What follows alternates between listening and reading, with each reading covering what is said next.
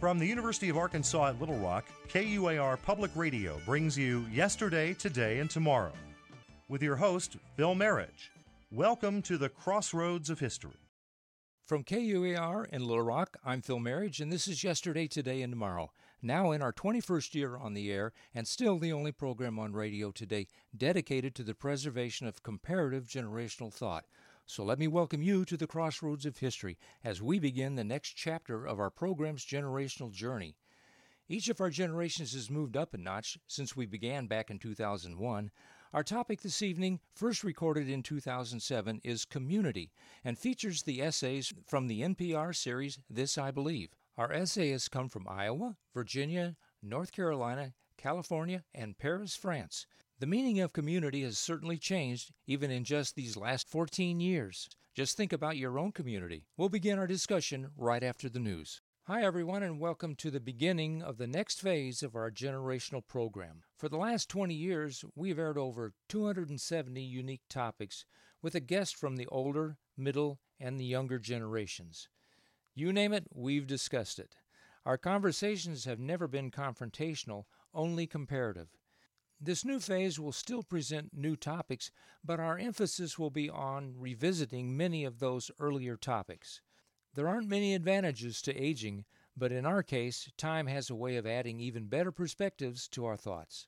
To enable time to enrich our topics, we have changed from a monthly program to a quarterly presentation. We've also revamped our archive so that you can listen to all our past programs on the KUAR program page at kuar.org. This evening I chose one of our more unusual program formats. NPR produced This I Believe for several years, offering essays from listeners all over the country. One topic which has real relevance to our society today is community. We first aired this back in 2007. Politics and COVID 19 have wreaked real havoc on our communities. As we go forward, I hope these essays help us find a new future together. So I hope you enjoy this program. Our topic for this program is community, and I think you'll hear through these essays just how our generations have shared a close connection to their home communities. Along with our stereotypical idea of the American dream, many of us share another stereotypical idea of what the ideal community is. My guest essayists are Mariah Klemp from Waucoma, Iowa, and she writes from the under 18 age group.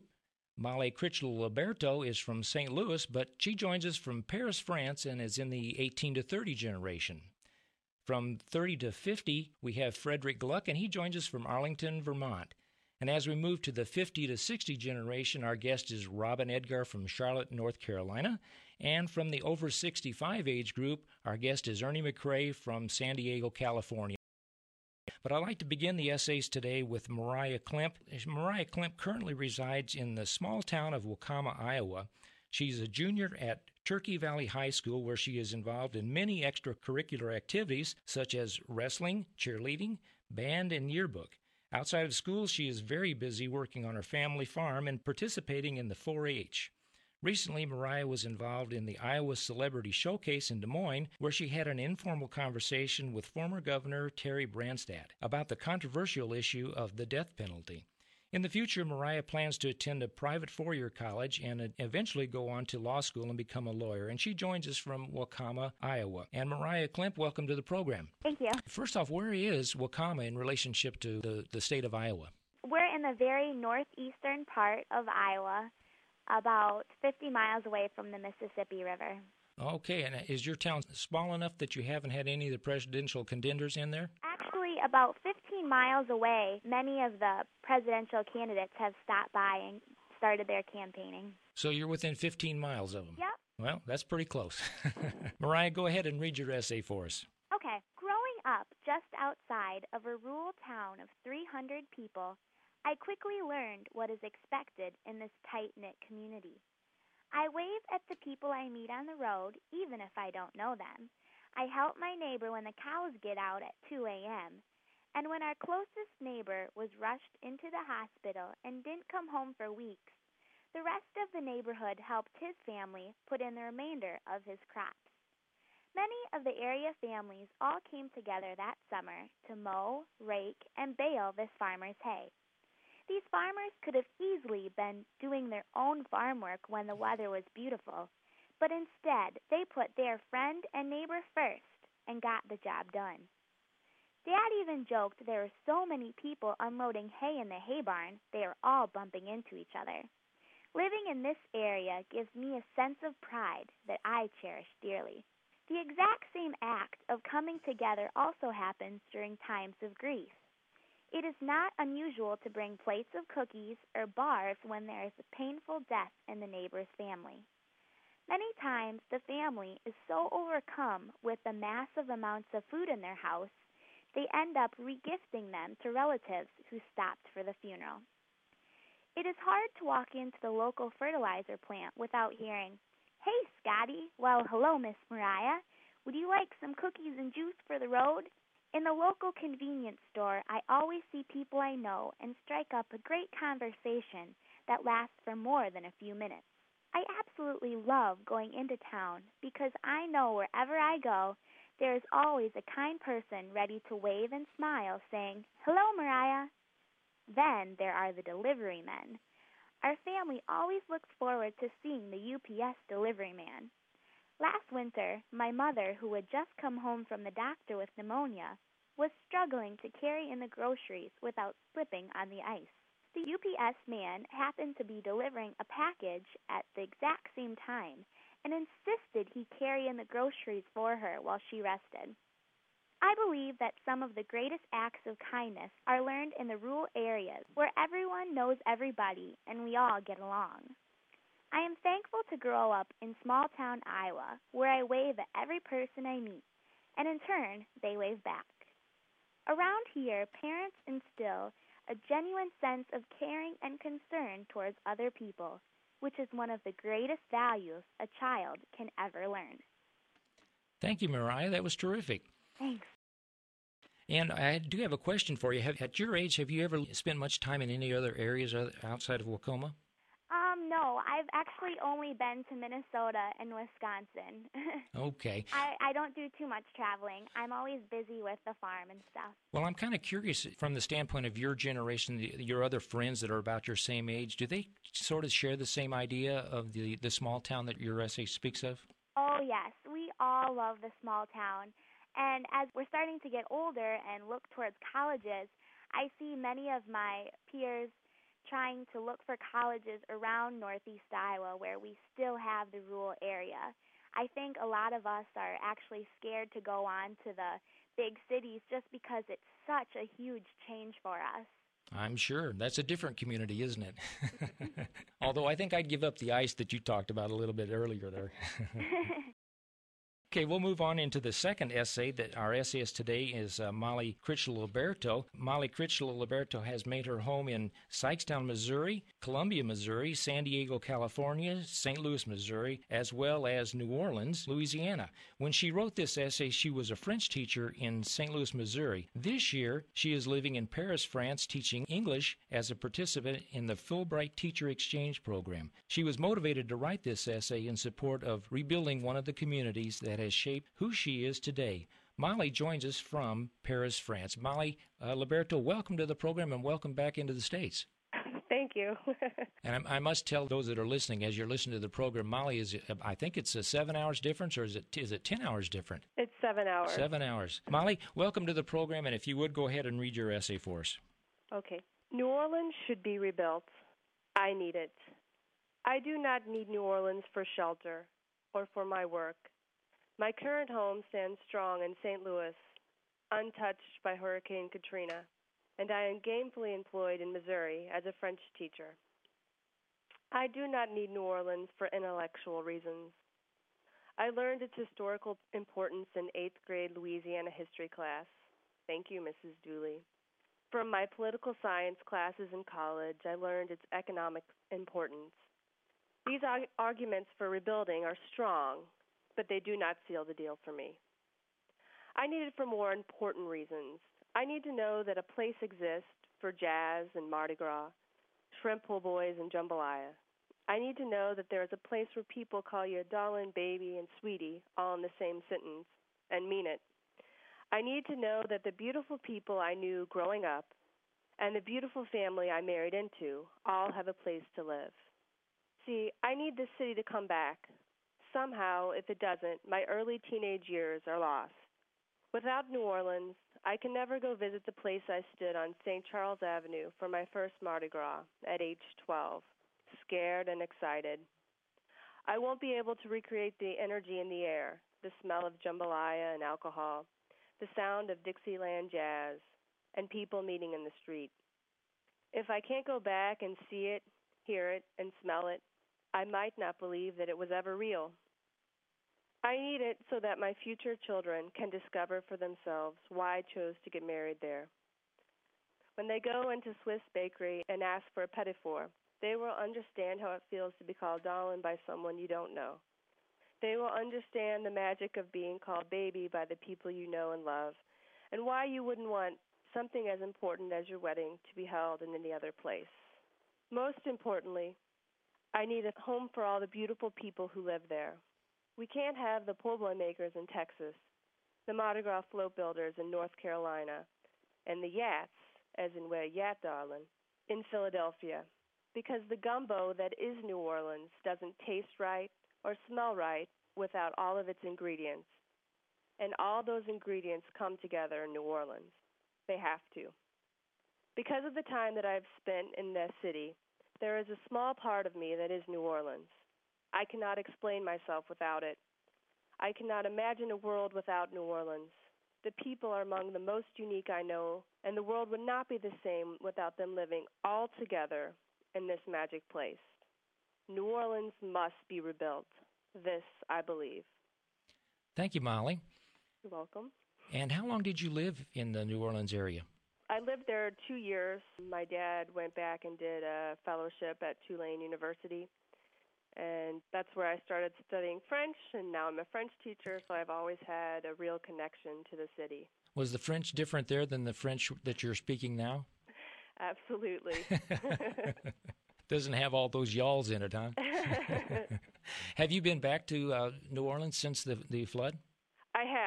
My husband is from the New Orleans area. He's from a small a suburb called Metairie, and um, we've been back I think three or four times since the flood and and uh, the hurricane. And it's I'm shocked every time I go back. Well, now that sense of community that you felt then, what percentage of it is back? I since I'm not an expert, I I couldn't say, but I know the last time I was back was in July of this year, and um, I drove around with my mother-in-law, my sister-in-law, and we drove for miles that were completely abandoned. So it's a pretty low percentage that has come back then. In in the area we were driving, yes. Mm-hmm. Well, we've heard our first two essayists today, Mariah Klemp from Waucoma, Iowa, and Molly Critchlow Liberto, who joined us from Paris, France. Now we're going to take a short break here, and then we'll be back with the other essayists. We will continue with our other essayists here on Yesterday, Today, and Tomorrow and KUAR right after this short break. We're back, and we want to get back to our This I Believe essayists as they discuss community. Our next essayist is Fred Gluck. He's a refugee from the high tech and advertising businesses who decided that after 28 years in the corporate world, the opportunity for a simpler life focused on serving others and God was just too good an opportunity to pass up. He is currently living in a small town of Arlington in southern Vermont and spends his days working at his dream job as a clerk and merchandise manager in the local hardware store. And he joins us from his home in Arlington, Vermont. Fred Gluck, welcome to the program. Hi. How's things there today in uh, Arlington, Vermont? Well, it's one of those almost perfect fall days where the sky is blue and it's about 50 degrees and the mountains are still a whole lot of color on the mountains, so it's just a picture perfect day. A perfect fall day, huh? Oh, absolutely, yeah. Well, Molly, what's what's the weather like in Paris? It's cold. well, here in Little Rock, it's cold and rainy too. And Mariah, how about up there in Iowa? Oh, it's a beautiful sunny day out. Well, we're all across the world today with the program. But, Fred, welcome to the program again, and go ahead and read your essay for us. I titled this essay, The Community in Which We Live. I've started to hang around my little town a lot more these days. life and career changes have given me the opportunity to do those important tasks like walking to the post office, stopping in the general store for a cup of coffee, and visiting the bank to make a weekly deposit. I take joy in the fact that the bank teller knows their customers, not only by name, but also a few of the important happenings in their life. I relish the conversations I have at the general store with the electrician who helped build our house. He's there picking up a few things on his way home. It's been six years since we saw each other, but I now know he's completely recovered from his stroke and is doing well. I also know that the clerk, whose job was temporarily interrupted as her National Guard unit was deployed to Iraq, is back home and thinking about what she's going to do in the future. I'm enjoying the voyage of rediscovering community. Community, I believe, is becoming a lost concept. I hear about online community and community fairs, but I do fear that real community, the heart and soul of caring for those who are around you every day, is a breed in danger. I believe in community. I believe in community because of the joy I get when walking down the street and waving to somebody who drives by. I believe in community because the people I meet at our small general store feel free to share their goings on, good and bad, because they know that living together takes care and love. Community used to be ingrained in our upbringing. Being raised in a small town where for 12 years I went to school with many of the same people meant I grew to know my friends' families and my neighbors. They all watched out for me. Living in the same community of my grandparents meant that I could ride my bike over to enjoy a soda with Grandpa and that I could play in their backyard. My small community meant I could walk to school, and if I ever needed help, I knew that the person who stopped to give me assistance had my best interests in mind. I fear that the concept of community is slowly being dismembered. Reasons? Few of us attend college in our hometown. We leave and never return. We start work and a family and find it's easy to up and move whenever a better opportunity comes along. We've become self sufficient and can easily get what we want from wherever we want. We're a mobile society and we just don't want to put out the effort to know our neighbors.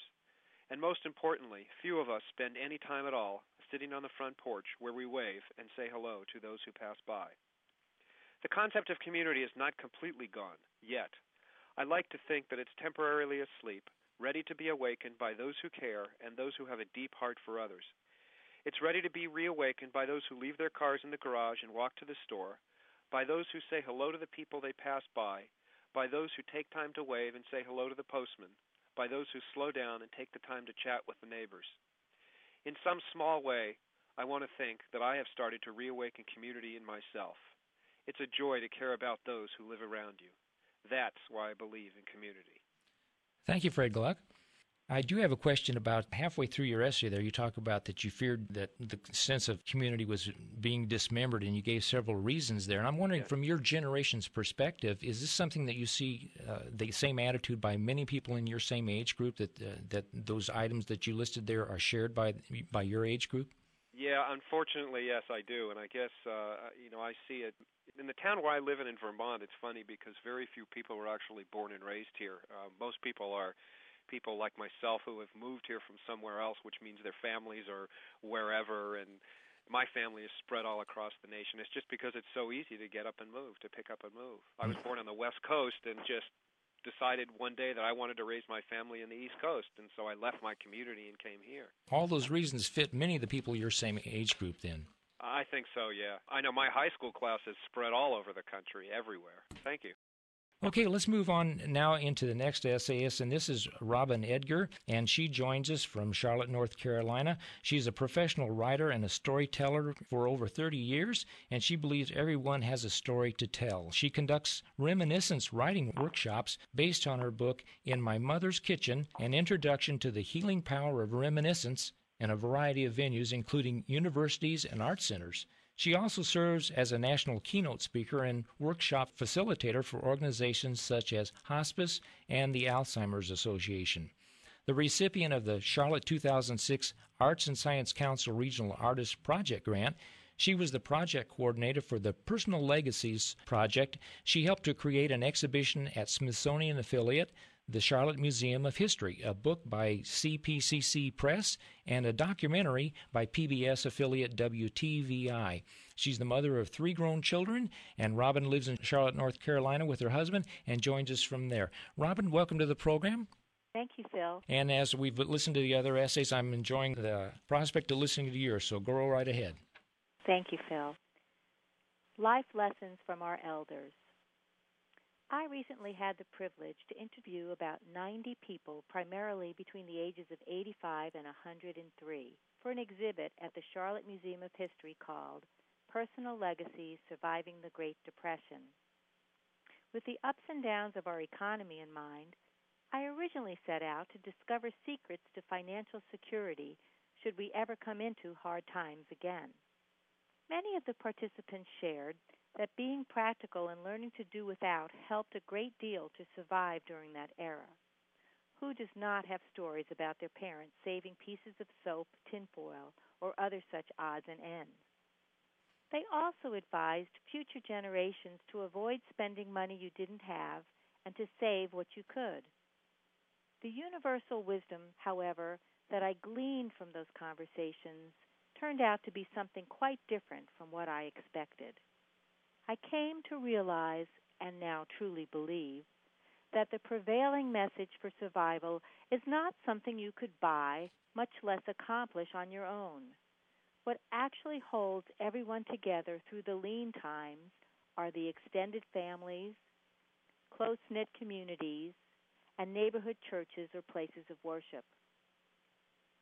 Survival is not about accumulating wealth, but rather sharing what you have.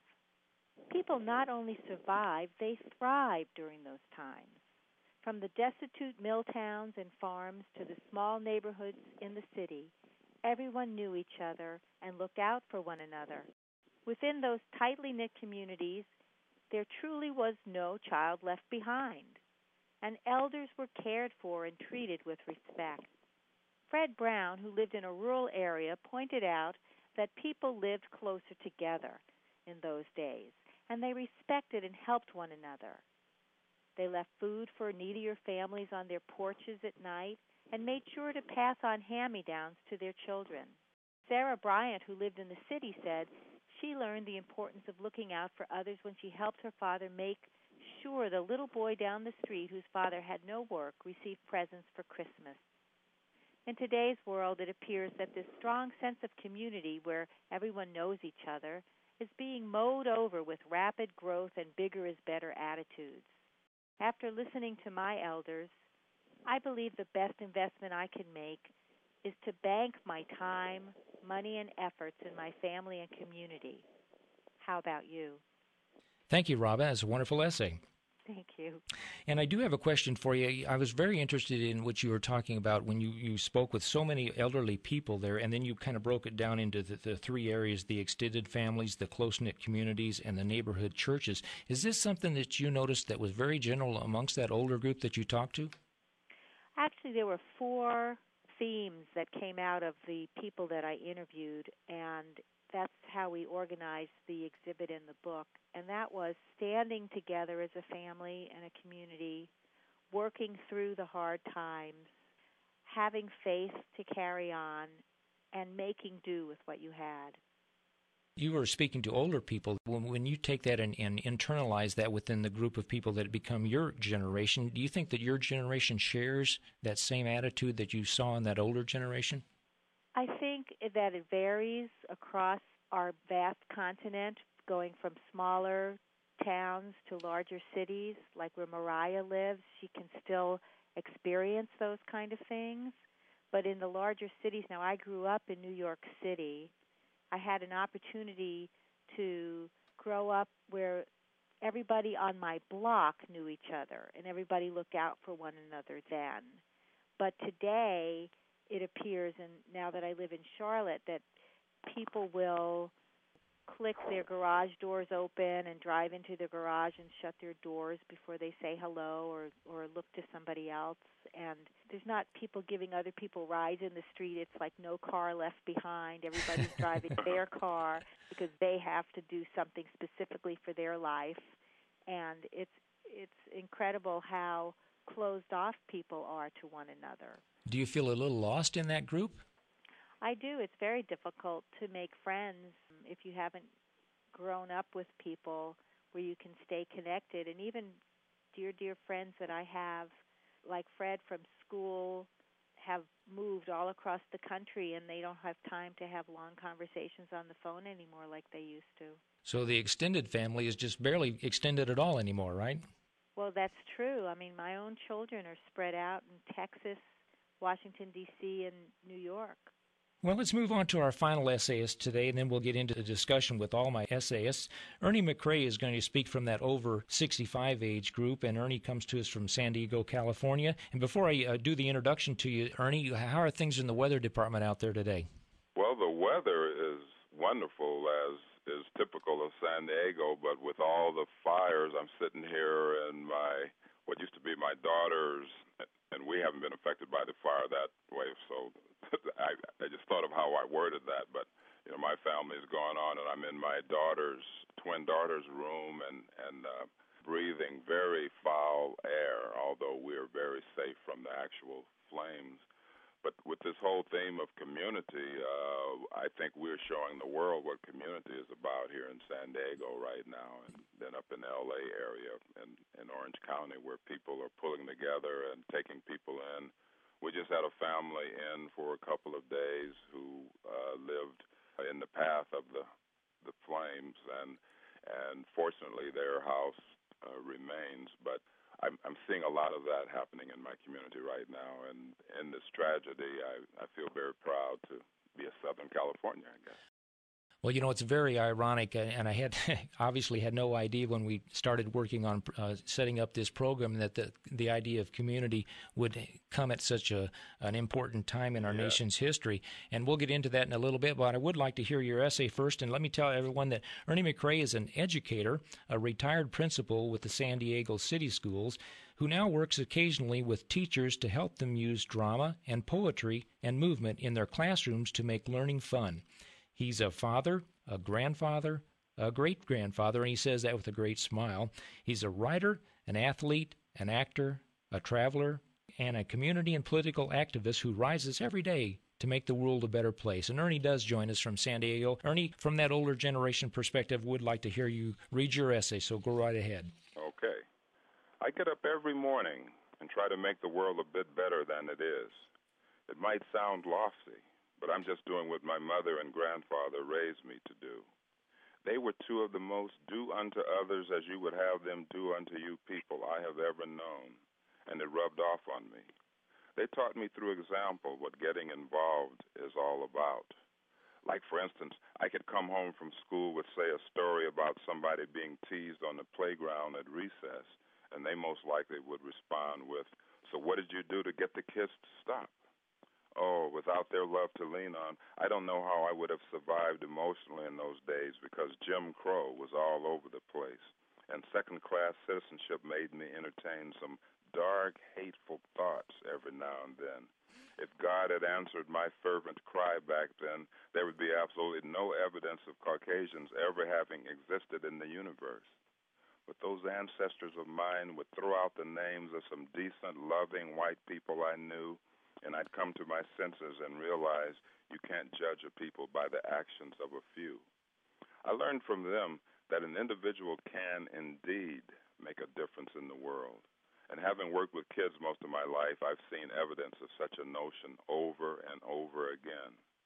I don't know how many times I run into old students of mine who give me a big sunny smile and a big, tight bear hug, and then say to the person on their arm something that affirms that I've touched their lives. I can hear in my mind a compilation of their voices. Hey, honey, this is the teacher I was telling you about, the one who hung in there with me, the one who did Prince's 1999 with my homeboys and me at the talent show, the one who helped us write the poems we sent to our dads in Vietnam, the one who could dunk a basketball.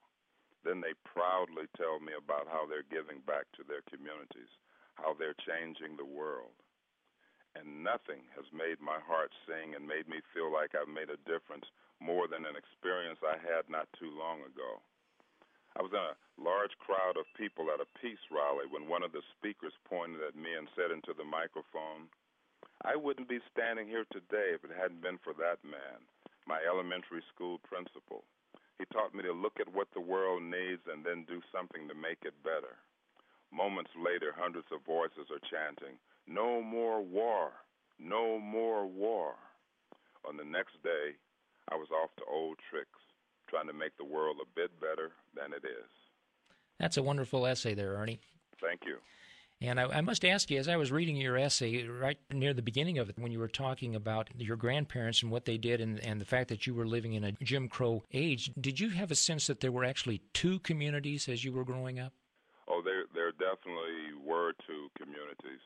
But actually, you know, even though I mentioned my anger at times, I, I kind of went freely between all the communities. This was in Tucson, Arizona, by the way. I, I'm just that kind of person. I just feel like I have to be involved and see what was going on. And I knew Tucson inch by inch. I'd get on my bike pretty much every day after school and just ride into some area I had never been around before. But it was the black community where I got my strength. I went to a very child oriented church where you know we'd say our little memory verses and the and the congregation would act as though we were Sidney Poitier or somebody you know. They would just you know they would just rave about us. And and in my neighborhood I'd walk down the street and people say how you doing young man? You still getting good grades in school? You know we're proud of you. So I had a lot of that and and being a a star athlete, I kind of, you know, was at a certain kind of level of esteem in the community. Uh, but Jim Crow would would cut through that sometimes and just steam me to death. But uh, it was my grandfather mostly who would always bring me back down to earth and and explain, you know, you're mad at a white person, not white people, and he helped me to grow into a I think, a, a very loving human being. As you got older, then, did you have a sense where that two community aspect actually became a one community sense? It has now. Since I left Tucson and moved to San Diego, Tucson has become uh, a, a, quite a, a, a caring community. You know, it was part of the sanctuary movement, uh, you know, with El Salvadoran refugees a few years ago. So I feel very proud that they've turned that around and you don't feel that color line, you know, as you don't in a, in a lot of communities in, in the United States now, but it's developed into uh, quite a city, I think. Well, again, thank you, Ernie, for that great essay. You're listening to Yesterday, Today, and Tomorrow here on KUAR. I'm Phil Marriage, and we'll continue with our discussion of community after this final break, so stay with us. We're back, and we want to get back to our This I Believe essayists as they discuss community. We're back again. I do want to start our discussion with one question to all of my essayists, and I know this will hit each generation just a little bit differently, but I'd like to start, I guess, right there in the middle. And let me start this with uh, Robin Edgar. Uh, how does your perception of community compare with your parents' generation and then also with your children's generation as you see them in their community situations?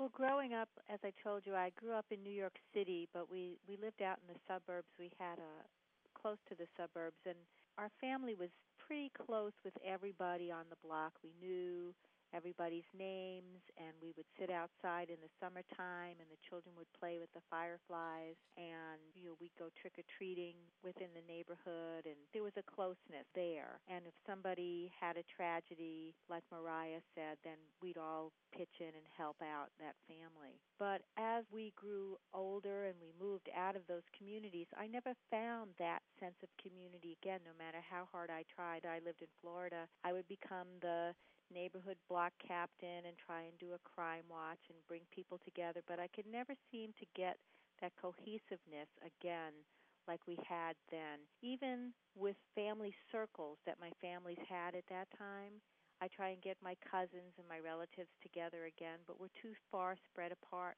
We just don't seem to be able to have that cohesiveness. I mentioned in my introduction about you that you have three grown children. What age groups would they fall in?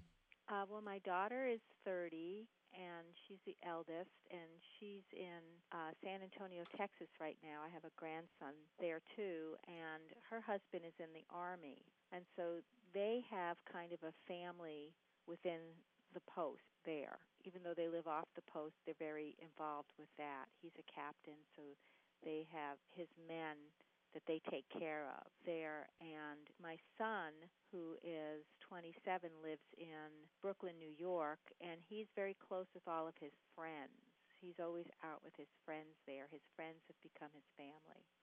And then my youngest daughter is 24, and she's in D.C and she works for the Latino Economic Development Council. So she has kind of adopted the people of Latin American heritage there to you know try and help them with literacy and help them start their own businesses there. So they've become her family.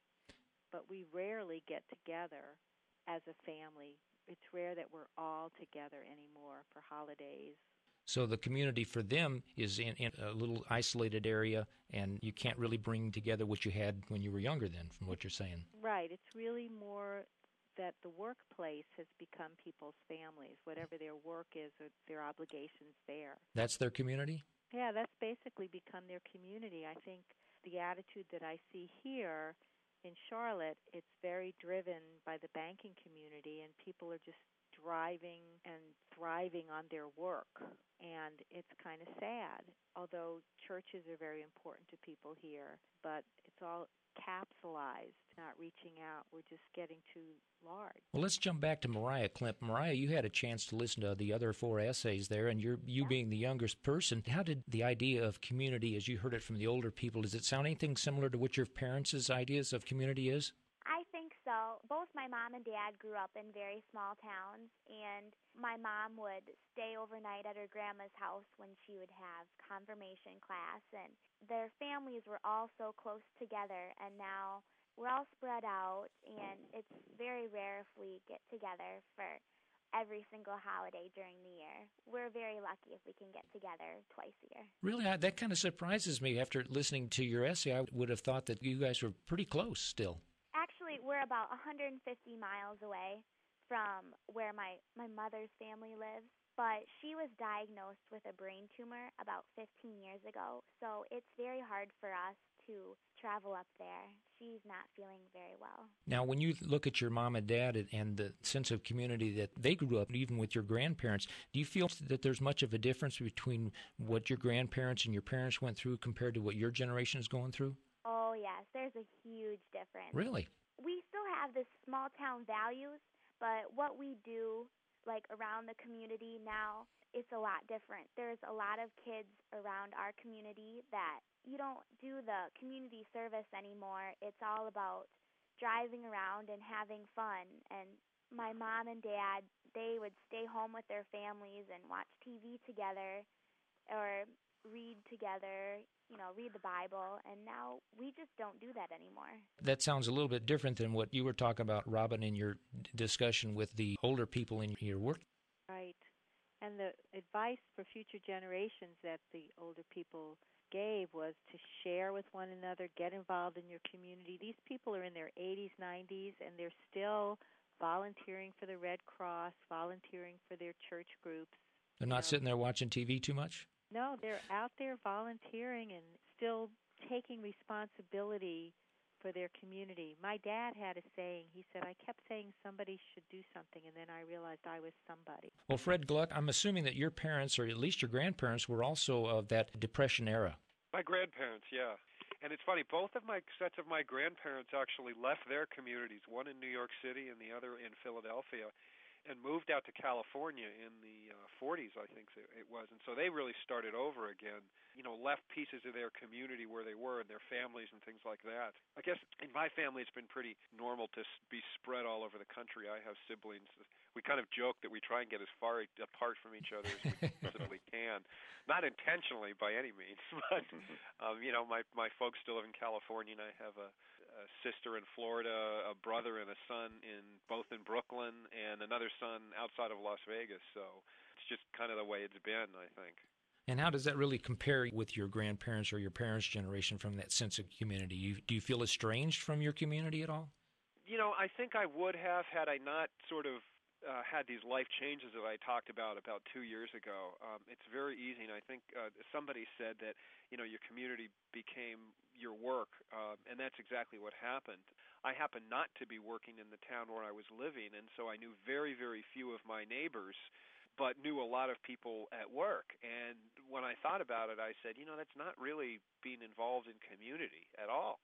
And you know, I think it was about a year and a half, two years ago, where job situations and other things changed, that I really started working and living in the same community. And like I said in the essay, it's been a great experience. It's it's wonderful. It's just you know walking down the street and somebody drives by and waves at you because they know you, or you're in the bank or somewhere else and and you run into people. Uh, where I work in in a, in the hardware store in town, I see everybody, and it, there's very little transaction going on, and a lot of conversation about what's happening in this and very. It's it's great. It's fabulous, actually. Well, Ernie McCray, you've had a chance over the, your life being our senior member here, mm-hmm. as you've listened to everybody talk about these things, and you compare it to what your parents and grandparents did. How has it all changed for you, for from what you see? Well, I think in the large scheme of things, there are some changes, but I've managed to find that community feel throughout my life, and and my parents had it. Uh, you know, with the black community, they pretty much had to band together, you know, and protect each other and look out for each other, and and I grew up with that kind of care. But here in San Diego, I've I sought out a neighborhood that reminded me of of mine, and and I live in a neighborhood where we all know each other, and we have um, neighborhood stores and we have cafes. And I live in a very old part of town. Our house is close to a 100 years old, and and uh, we say hello to each other and and we help each other out.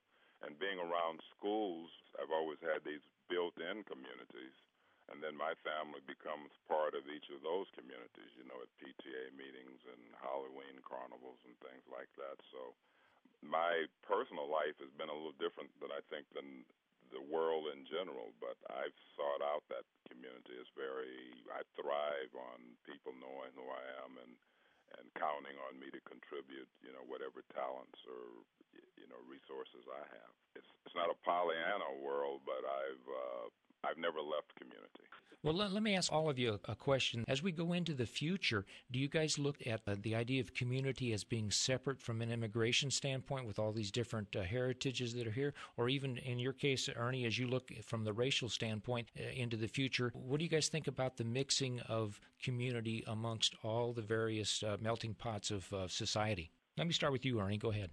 well, I believe it's it's very essential because we have to understand each other. And and you mentioned immigration. What's happening around immigration is bigger than the actual problem. I think you know people are getting. I'm I'm seeing a lot of racism come out now. You know, with all towards all the illegals and and and this type thing. And and people need to get away from that. And usually I don't have a lot of hope in political leaders, but I think whoever's the next president is going to have to set the tone for us to get back together because what's happened with our world now and with our country and the way we're looked at throughout the world, that's going to have to be turned around, and someone is going to have to say the correct words and, and put in the correct programs and, and put something in place that will help us turn things around. I think when you're struggling in a troubled world like this, you tend to look for somebody to uh, blast and to put down. And uh, undocumented uh, immigrants are, are facing a lot of wrath right now. But it was interesting. There were some people the other day when the fire started. There was some conversation about how a lot of the so-called illegals were the people who kept people's property kept brush off people's property and you know and and now we're seeing how we're interconnected with them so that might be something to turn it around. How about you molly liberto uh, as you look to the uh, future with the melting pot of society? Recently i'm having a unique perspective on what it's like to be an immigrant. Mm-hmm.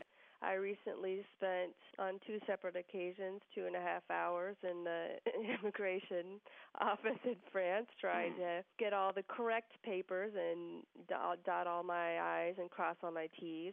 Trying to get your green card. my carte de séjour. But my husband and I were there waiting, and he said, you know, and I'm sure that our own government, the U.S. government, is the same way. We make it so difficult to go through the legal process that it's to me quite understandable why people don't go through it because at this point I'm an exchange an exchange program and I know what the people that have been going to the US have been going through and this is with a federal program and still there's a lot of bureaucracy to deal with. I guess I maybe in that generation where I, I want to make sure that we're being human and that we're not denying people access to things that are essential to life, but also realizing that at some point it, we do have to come up with the money for it. But so I don't know what the answer is, but it seems like right now it, the system just seems very bureaucratic and unfriendly and unwelcoming. At least the, what I'm experiencing right now. How about you, Robin Edgar? Looking at the future, uh, bringing uh, all of us together from the immigration and, and race and everything uh, for, for that sense of community. I actually teach intercultural communication classes where I teach people how to communicate with other cultures because we are continuing to become a country where there's different cultures in our everyday life.